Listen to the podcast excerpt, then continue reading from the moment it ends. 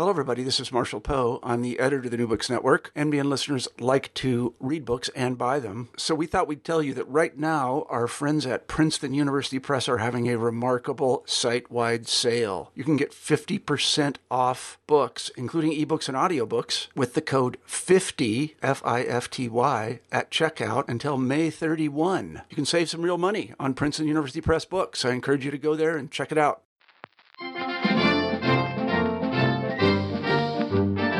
Welcome to the New Books in Politics podcast on the New Books Network. My name is Bill Scher.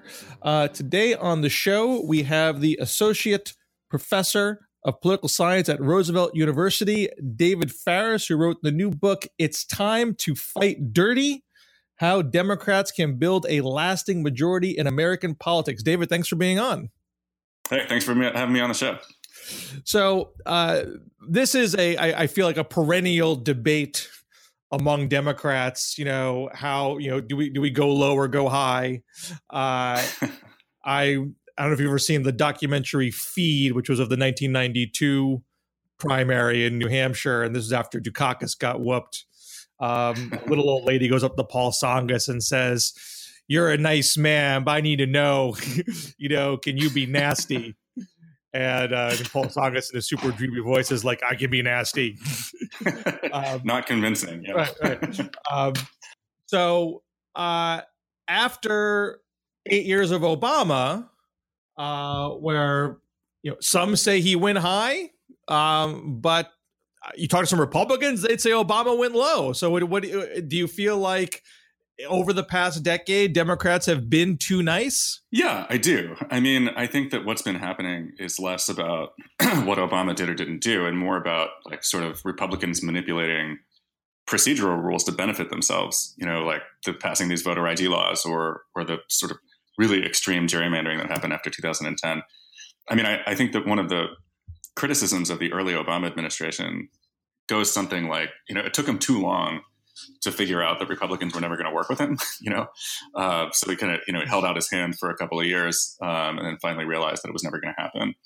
Um, so to the extent that uh, Democrats need to realize uh, that they're going to have to make policy alone, that they're not going to get any help from Republicans, and that they need to kind of push the boundaries of what's possible and what's legal. Yeah, I mean, I think that they need to get smarter, and you know, if we want to call it dirtier, then yeah, they need to get dirtier. So so what do you mean by dirty? I mean, I mean, there's there's dirty and there's dirty. There's dirty like John McCain has an illegitimate child, dirty, right? Uh, right. And there's dirty that I'm not going to compromise on your spending bill, dirty. Yeah, I'd say more the latter. You know, uh, so I'm not talking about like Willie Horton, dirty. Um, I'm not talking about lying about about other people. Um, I'm really talking about. Um, using the Democrats' institutional power um, to do things that are perfectly legal, that are allowed by the Constitution, but that would cause uh, you know some consternation among people that think that, that norms are valuable and, and essential for a functioning democracy. Um, so I'm talking about things like they should eliminate the filibuster on you know one of their first orders of business if they ever have unified control of DC again, because um, if they don't do that, they're not going to get anything done. Um, I'm talking about things like uh, changing the way we vote for the House of Representatives. Um, and you know, over the next couple of years, obviously, I'm talking about um, not cooperating with, with the president and with the, the congressional GOP unless it's absolutely necessary.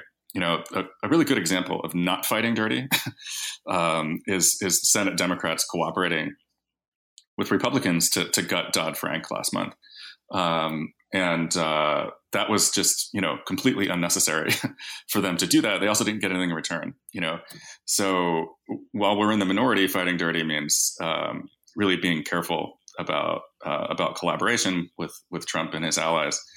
Once we get into the majority, um, it really means uh, you know rethinking some of these normative things that we're so attached to to sort of level the, the playing field electorally. Because I think Democrats really at this point are starting out every national election at a, at a, massive disadvantage because of some of these uh, structural obstacles they face. Now, you mentioned this this uh, this recent uh, uh Dodd Frank partial rollback that some Senate Democrats uh, voted for. Um, is is that? Would you say that is the the norm of the Democratic Party today, or I mean, some might say Democrats have been pretty obstructionist in the in the Trump era. They gave them no votes on the tax bill. No, they, they couldn't do the full Obama repeal they wanted because Democrats uh, held out. Congress has mostly been pretty stagnant over the past 18 months. Uh, yeah. Uh, and the only thing they got done was through uh, the reconciliation process because that circumvents the filibuster. When they need 60, Democrats have been locking arms fairly tightly. Um, but do you think that even even the, the Dover thing enough that that's enough to say, look, you guys are being too nice? No, I mean, I, I think I mean, I think you're right for the most part. I think that Democrats have kept the caucus together for the most critical votes. Um, so you know the, the, the, feat of keeping everyone on board during the healthcare fight. Um, there's a you know we really need to credit the, the Democratic leadership with uh, with doing that because that was really important, and they hung together for the for a tax reform too. I mean they lost, but they, they kept the caucus together. Um, and so I think that much more so than you know four or eight years ago, I think members of the party are willing to uh, to take firm stances and to stick to them.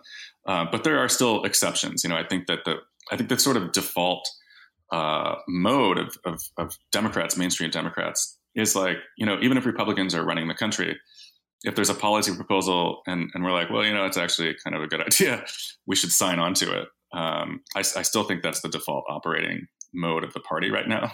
Well, they, they, they, probably would have done that with infrastructure if Republicans got their own act together and put infrastructure bill on the floor. Democrats probably would have voted for some version of that. Oh, sure. I mean, it, it's just it's mind-boggling how much more political pressure um, the president could have put on Democrats by doing some of the things that he said he would do during the campaign.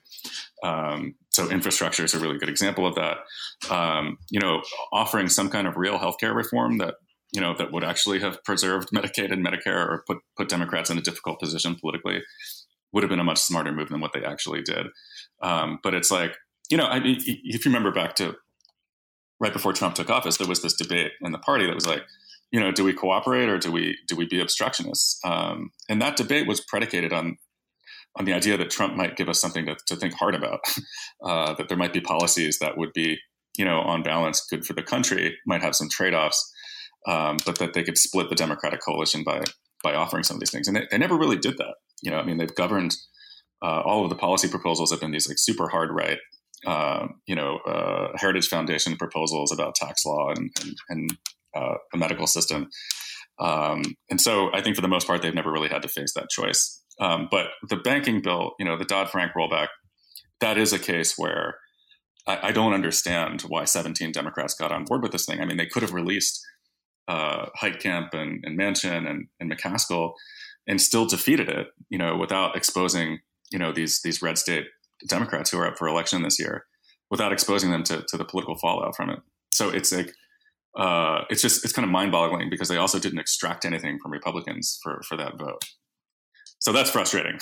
so where it might get more complicated um, is, let's say Democrats take the House in uh, November 2018, sworn in January 2019, maybe even take the Senate. Um, let's say Trump pivots and says, "Okay, now is the time to do an infrastructure bill." I, I don't, you know, I don't got Paul Ryan whining in my ear.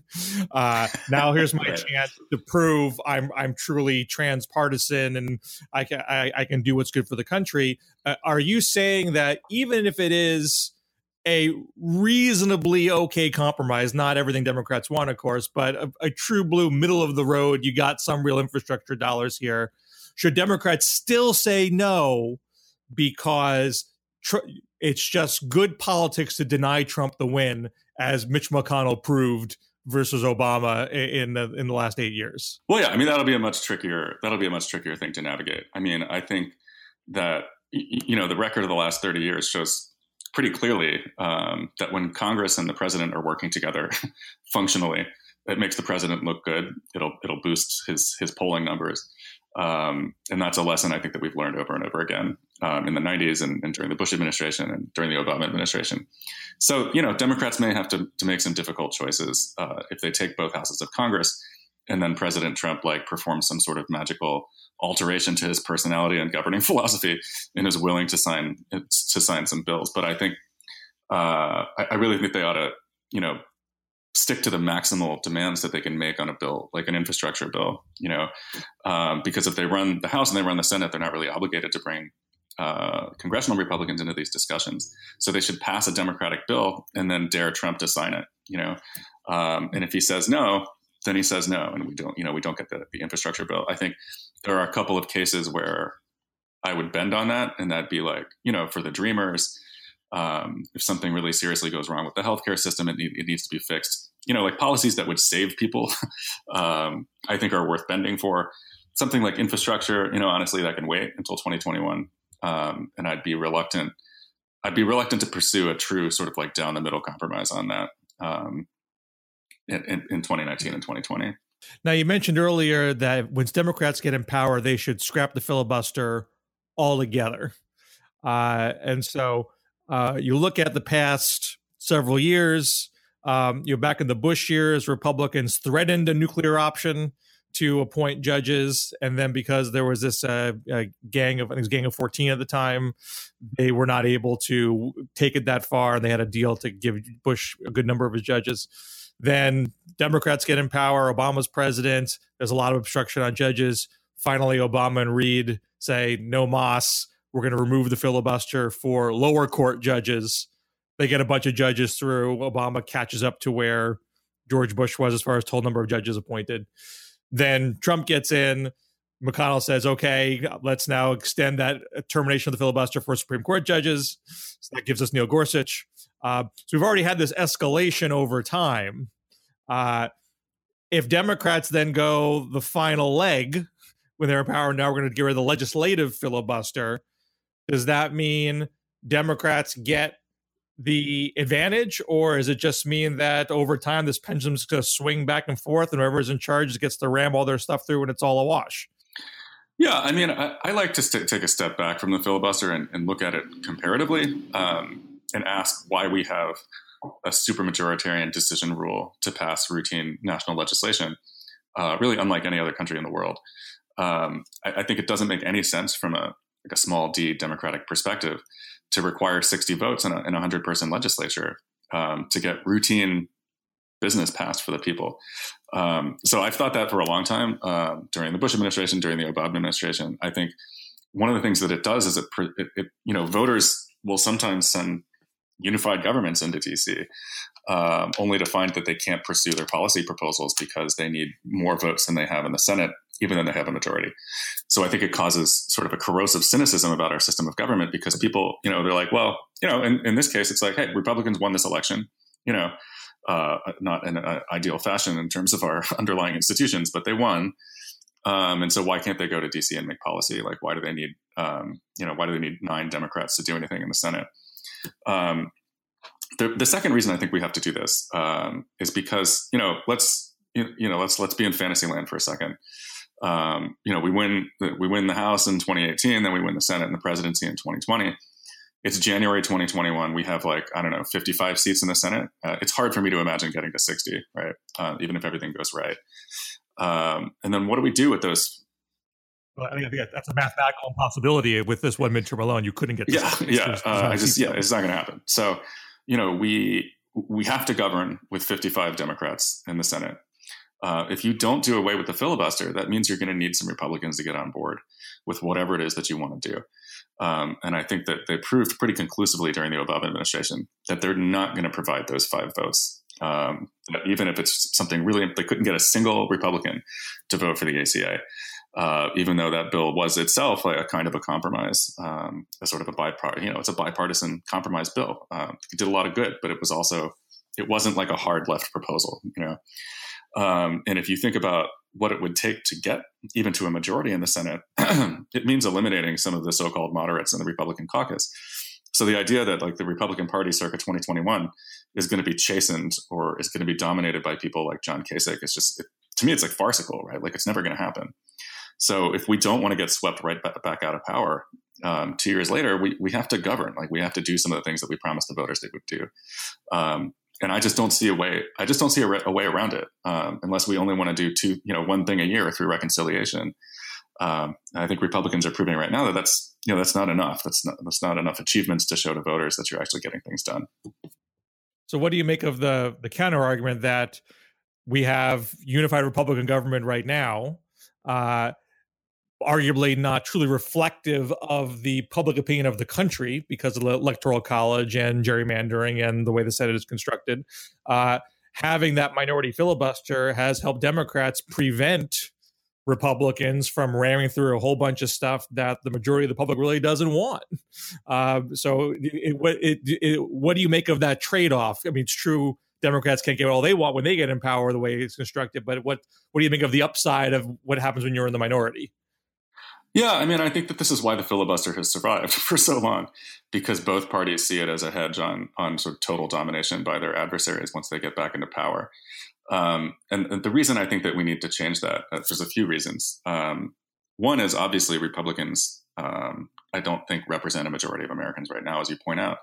It's not just the electoral college; it's malapportionment in the Senate, it's uh, gerrymandering and partisan sorting, uh, and and so they're in a lot of ways the governance is is somewhat illegitimate. But you know, according to the institutions that we have put into place, you know, they they rightfully took their place as the majority. Uh, you know, took the presidency in both houses of Congress under the rules that we have set up at the moment. Um, and I think if we're going to do away with the filibuster, it's also really important um, to change some of those rules. um, that is to add more state, uh, you know, add more states to the union, um, so that Democrats don't have the structural disadvantage in the Senate.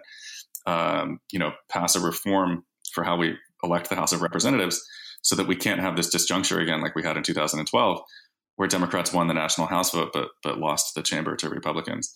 Um, so if you eliminate the filibuster and then you fix some of the underlying problems with representative democracy in this country, all of which are perfectly constitutional.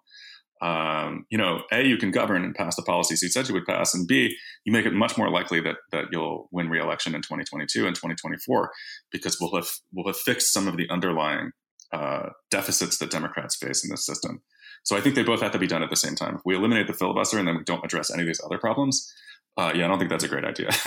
um, so that's why that's why the book really recommends that we do. You know, we have to do all of this at once. Not on day one because we know that nothing happens on day one. But you know, now you you mentioned it just there in passing, but one of the more audacious proposals in the book is that when Democrats come in power, they should not only make Washington D.C. a state, they should not only make Puerto Rico a state, they should divide California into seven states, which and make the America 58 state union, which would greatly expand in all so long as these places remain democratic areas, uh, make uh, an imbalance that's currently in the Senate where uh, less populated red America has outside influence uh, in the in Congress. Uh, can you elaborate more about what is your thinking behind that strategy? Sure. Yeah. I mean, I, I, don't know about you, but I woke up after the 2016 election and I was just, I was like despondent. You know, I mean, I, I was like, well, maybe we can get power back in 2018. And then I looked at the Senate map and uh, that was depressing. Um, and it sort of got me to thinking about the the sort of structural deficit that Democrats face in the U.S. Senate because you know the 38 million people of California have the same two senators as the 700,000 people in Wyoming. It's, it's, it's really I don't think that the framers could have envisioned like this sort of runaway inequality between the populations of the states. Um, and so that's that's a huge problem because voters in California have have much less structural power in American politics than than the voters in Wyoming or Nebraska or Vermont, you know, than than they have too. Um, and so there was a great piece on 538 about this a couple of weeks ago, but it was uh, you know there's probably 31 Republican leaning states in the country and 19 Democratic leaning states. You know, maybe it's 30 20 if we're being generous. Um, but in a, in a, neutral partisan environment, that means uh, Republicans are going to win the Senate much more often than they don't uh, if we don't change this. Um, and that's going to make it very, very difficult to make any kind of lasting sort of progressive change in this country if we're constantly losing one of the branches of government that you need to make policy. Um, and, you know, there's nothing stopping us from adding states. Uh, DC and Puerto Rico, I think, are pretty low hanging fruit. You know, they, they both voted in, in referendums to, to join the union uh, I think we saw over the past year the consequences of, of, no one having to answer to Puerto Ricans for the things that we do to them. Um, and I think it's it's probably greatly enhanced uh, sentiment on the island to join to join the union rather than to, to be independent. Um, you know, it's, it's, absurd that people in Washington D.C. don't have voting representation in Congress.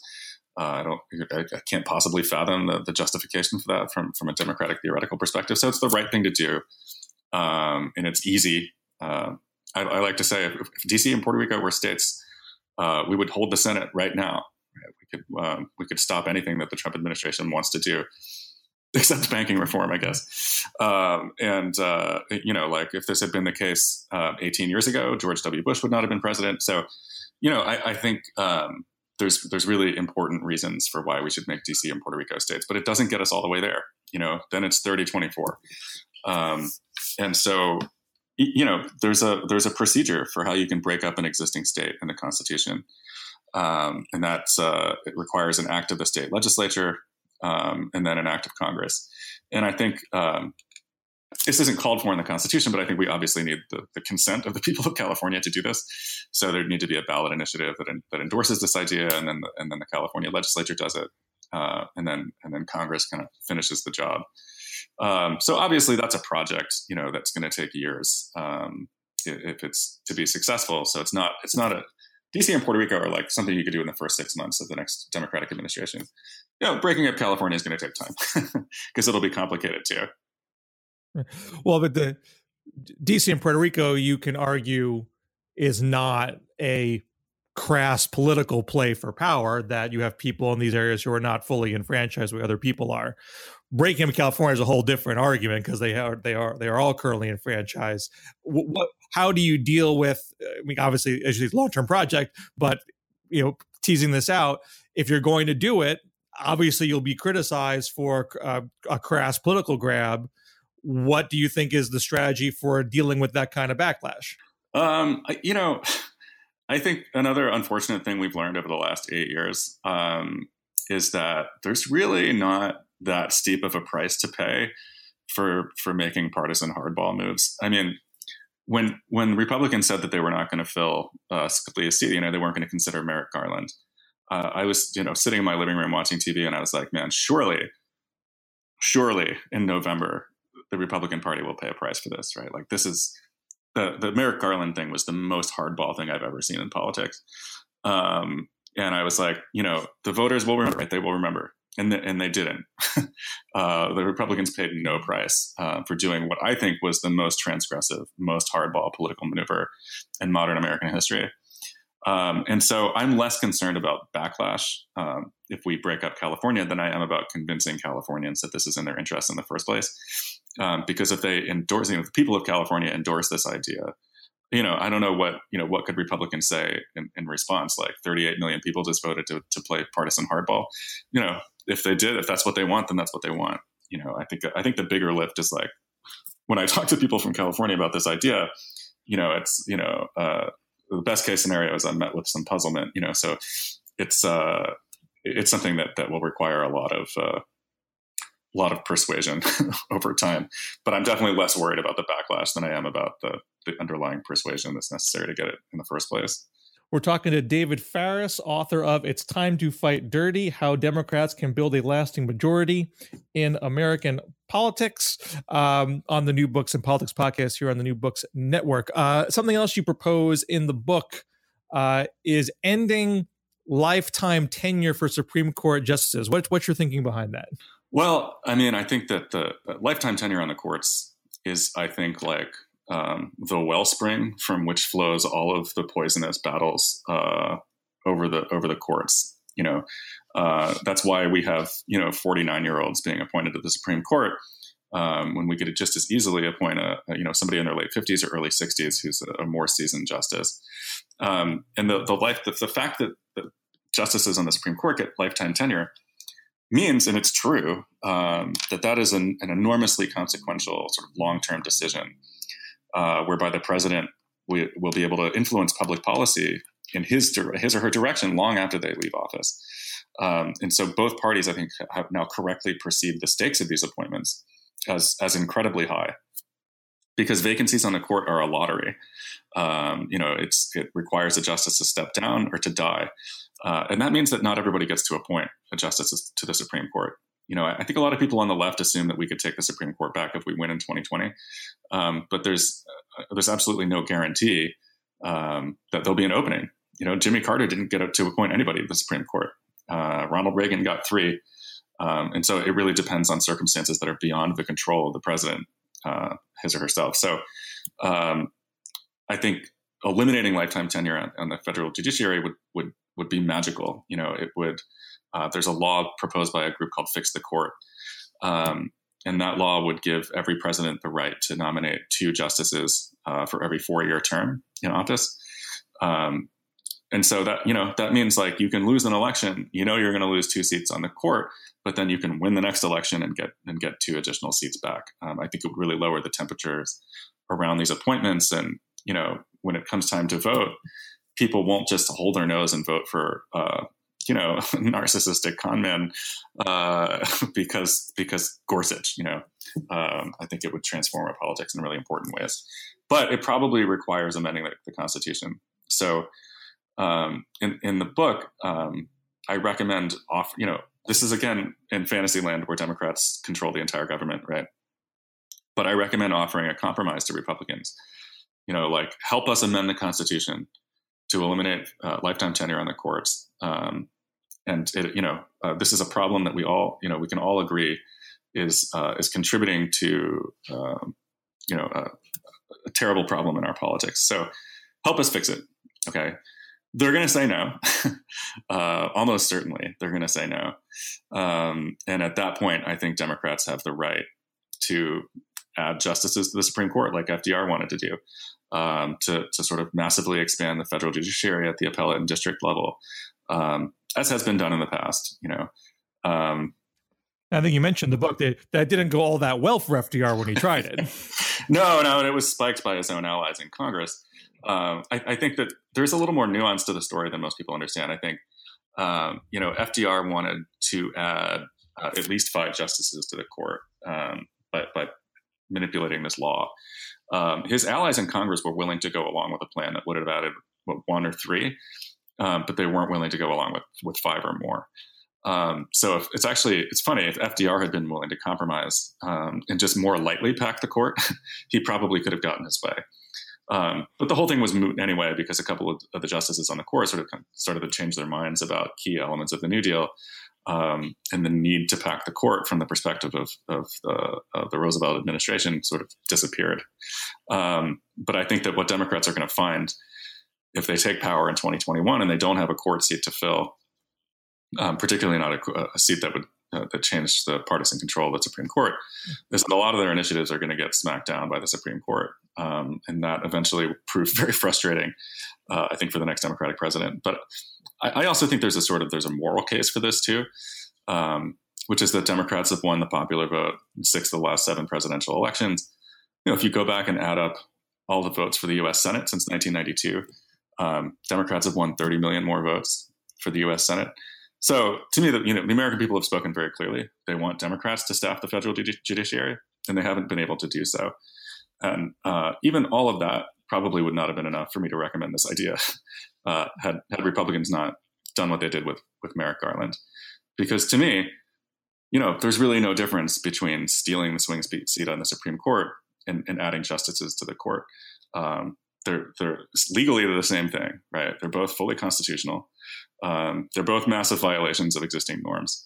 Um, and Republicans struck first, you know. So I, I, think that there has to be a response um, to the theft of, of that seat. Like there just has to be a response to it.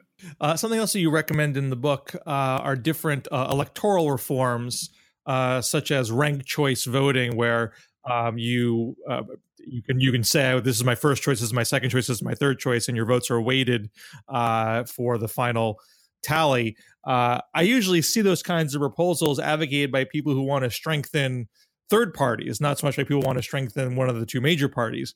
Uh, what's what's your reasoning why Democrats would have uh, would be helped by reforms such as that? Well, I mean, I, I think if you look at um, the way that we currently run elections for the House, um, I mean, you've heard people talk about the the number of points that we need to win by in November to actually take the House back. Um, and so Democrats need to win the national popular vote for the House by anywhere from, I don't know, six to 11 points to actually take the chamber back, which is absurd when you think about it. Um, and the problem is not just the gerrymander that took place after 2010. The problem is that increasingly Democrats and Republicans live apart from one another. Um, and it's just very difficult to draw the district lines in a way that would create fair districts. Um, and so I think that there's a real, uh, there's an urgency for the left to think about ways to change that system that would that would benefit the left more broadly. Um, and so, but this is a piece of the book where um, you're right. The, this reform would empower third and fourth parties. Um, I think you know, a, a majority of, of, the American people have consistently told pollsters that they want more than two choices when they walk into the voting booth. Um, and so this is a reform that would strengthen the left more than it would strengthen strengthen the Democrats. Uh, it would make possible uh, a coalition government in the House. Um, that is, you know, Democrats would have to govern in conjunction with, I don't know, the Working Families Party or the Green Party or, or maybe a party that we, we can't really even imagine at this point um, because it's not it's not possible under our current electoral rules. Um, and the way to sell that to Democrats is like, hey, you know, wouldn't it be more fun to be part of a majority with the Working Families Party than than to stare up at, at your Republican overlords for another two to four to six to eight years?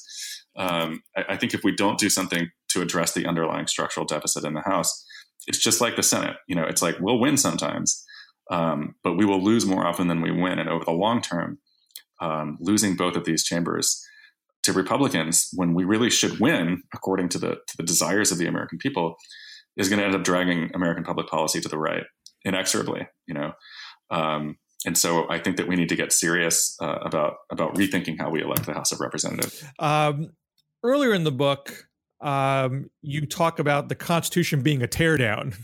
that it's, it's it's not even you know it's it's essentially an archaic, outdated document that doesn't reflect our politics for today. Uh, is that a practical uh, path for Democrats and progressives to say, you know what, let's let's have a big constitutional convention and let's just bring everyone in a room and just fix the stuff that just isn't working right. Now, why should we treat this like it's a, there? There is an amendment process for a reason. It's not meant to be fixed in stone. Let's let's let's just get to work on fixing it. Yeah, no, I mean, I, I think the consensus in my field in political science is, is pretty clear. Um, that you know other countries are not using the American Constitution as a model anymore for good reason um, which is that you know a it's too vague. Um, you know, you can read this thing on your lunch break, and it doesn't it doesn't spell out a lot of procedures that are actually really important. Um, it calls for advice and consent from the Senate, but then it doesn't say how that happens. You know, it leaves it up to, to future policymakers to determine how the rules are to be implemented. Um, but I'm I'm really opposed to this idea of an Article Five convention, uh, where you know where the states can call a, a, constitutional convention for a particular issue, and then you know the fear is that it would turn into a runaway uh, sort of rewrite of the Constitution. Um, I'm, I'm concerned about that for a variety of reasons, including you know like um, again, the procedures are pretty vague. Like, how do we pick the people that write the Constitution? Uh, how are they be elected? In a Citizens United universe, like, I just don't trust that we're going to end up with the right people rewriting the Constitution. So, the gimmick of the book is that we, you know, um, almost everything that I recommend does not require amending the Constitution. Um, and that if we do all these things, uh, I think a the left will be in power more often than not. Uh, I think that we'll control the courts, and so that we can we can run a reversal of Citizens United um, through a liberal Supreme Court rather than trying to amend the Constitution, which is uh, functionally impossible unless the amendment itself is for something that would have have no partisan impact whatsoever. So the idea that we're going to amend the Constitution to get rid of Citizens United, I just it doesn't it doesn't seem realistic to me because you have to get three quarters of the states on board, um, and there's 31 Republican leaning states, and they're not going to do it.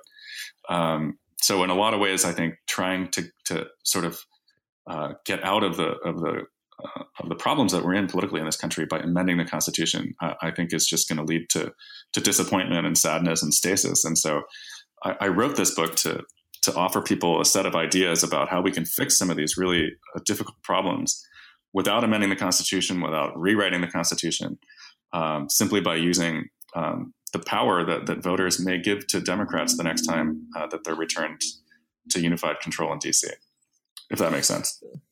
So, since you're not looking at uh, you know extra constitutional means, you're trying to work within the framework of the Constitution, but aggressively so, uh, and and not uh, being uh, differential to to norms and precedent. Uh, we're hearing so much say that Trump is breaking norms and and Trump is weakening uh, faith in democratic institutions and weakening democracy itself. Uh, do you hear folks um, say to you, and, and, if so, what do you say in response? Uh, if Democrats go down this path too, you're just going to be further eroding trust in democratic um, uh, institutions, and you know only uh, only darkness leads from there. yeah, sure. Um, I, you know, I think that that argument, uh, you know, this is the argument you see in like um, how democracies die. Um, that you know, the next time they're in power, Democrats need to kind of set about restoring some of these broken norms that the that Republicans, not just Trump, but Republicans over the last ten years, have really violated. And I I find that argument un- unpersuasive because uh, because of a couple of things. One, um, if you are going to try to restore like a norm that has been violated, uh, it requires the other side to understand that they violated the norm in the first place, right? So when I read back on on the you know the the taking of Merrick Garland one two three, I don't see any recognition from Republicans that they actually violated a norm. Um, in fact, they, they publicly rationalized it as like, you know, uh, you know, they made up their own norm that you can't appoint a, a, Supreme Court justice in an election year, um, which is, you know, which is fantastical. Uh, it's a misreading of American history. But Republicans, like, I think the real problem here is that Republicans don't uh, possess an understanding that, that what they have done is trash a bunch of norms that made it possible to govern the country um, peacefully, you know, uh, and the idea that we're going to ride back into power and then and then resurrect those norms from the dead, and that the other side will be like, "Oh, thank you," you know, like "Thank you so much for for returning us to sanity." I just, you know, like I find that I, I find that laughable. You know, like I just don't think it's going to happen. What's going to happen is Democrats are going to come into power. They'll be like, "Okay, we can't eliminate the filibuster. Let's get Republicans to cooperate." Um, and then the Federalist and Fox News and, and all of these lunatics are going to paint everything that we do uh, as a national emergency. You know, like uh, black booted thugs from the UN are going to come and take your guns, whatever. You know, uh, I just don't think it's possible um, to restore norms with this group of Republicans in power. Um, the the other thing is like you know there are some norms that obviously I think the Democrats should come into power and respect again like bipartisan oversight of the executive branch, like the president not calling for interference in ongoing FBI investigations or, or the inner workings of the DOJ. Um, you know, these are these to me are not partisan issues, and there's not any. You know, I don't think there's any real partisan advantage in acting the way that Trump is acting right now. Um, and so, obviously, I, I hope that those some of those norms are restored because they're really important. There are other norms like the filibuster, um, or like the way you know, like the internal rules of the House and the Senate which are really cumbersome uh, and really get in the way of policymaking. I don't think Democrats really have uh, any obligation to resurrect them. In fact, I think that they should continue to rethink how both the House and the Senate work uh, so they can actually get things done. The book is It's Time to Fight Dirty How Democrats Can Build a Lasting Majority in American Politics by David Faris, published by Melville House Publishing. Thanks so much for being on the show. Hey, thanks so much for having me. This was fun.